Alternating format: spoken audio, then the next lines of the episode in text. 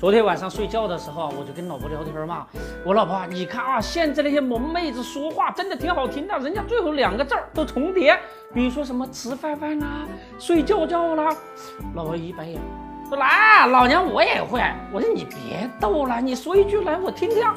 老婆把我瞪了一眼，说别叨叨了，这只是一个笑话啊。我们今天看一看中植系欲再现德隆系当年的神话，他会吗？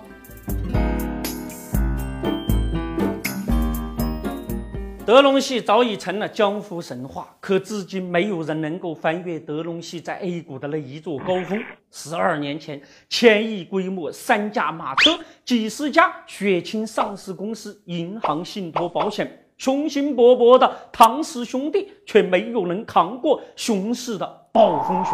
现在，万亿规模的中植系域再现德隆系的神话，他们在熊市中能够走多远呢？十二年前的德隆系在 A 股简直就是无人能敌呀！唐氏兄弟的游戏就是让旗下所有的金融企业去融资，说白了就是为了他们坐庄去弄钱呐！从上市公司二股东、三股东，一步一步的做到大股东的位置，美其名曰产融结合。为了做大他们的德隆系王国，他们把中国几十万家年收入超过三千万的公司都纳入到他们的事业范围之内，要么成为他们的融资对象，要么成为他们的收购对象。掌柜的我呀，曾经当面质问过德隆系的唐氏兄弟。唐总，你们一手搞实业，一手又在二级市场上炒股票，那不就是坐庄吗？小李呀，你还是太年轻了，哪有一做就几年的庄家呀？那不是傻庄吗？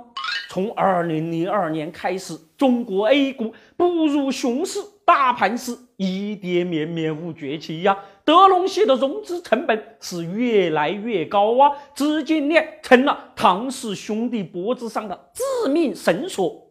掌柜的，在十二年前的二零零四年的那个春天，亲眼目睹了六十多岁的债权人一把抱住唐氏兄弟嚎啕大哭的辛酸一幕，堪称中国 A 股最彪悍的庄家。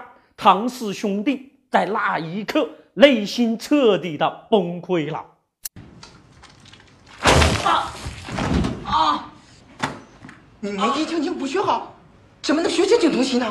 十二年后，当德隆系已成往事，他的学生来了，就是我们今天的主角中植系。中植系到底有多大呢？中植系资产规模啊，早已超过万亿。中植系的手法其实非常简单，旗下的 PE 呀，用信托等金融机构募集来的资金，最先呢以低价的方式介入一些项目公司。待项目成熟后啊，再以高价注入到上市公司之中，上市公司通过定向增发的方式来实现收购，中植系摇身一变就成了上市公司的二股东、三股东。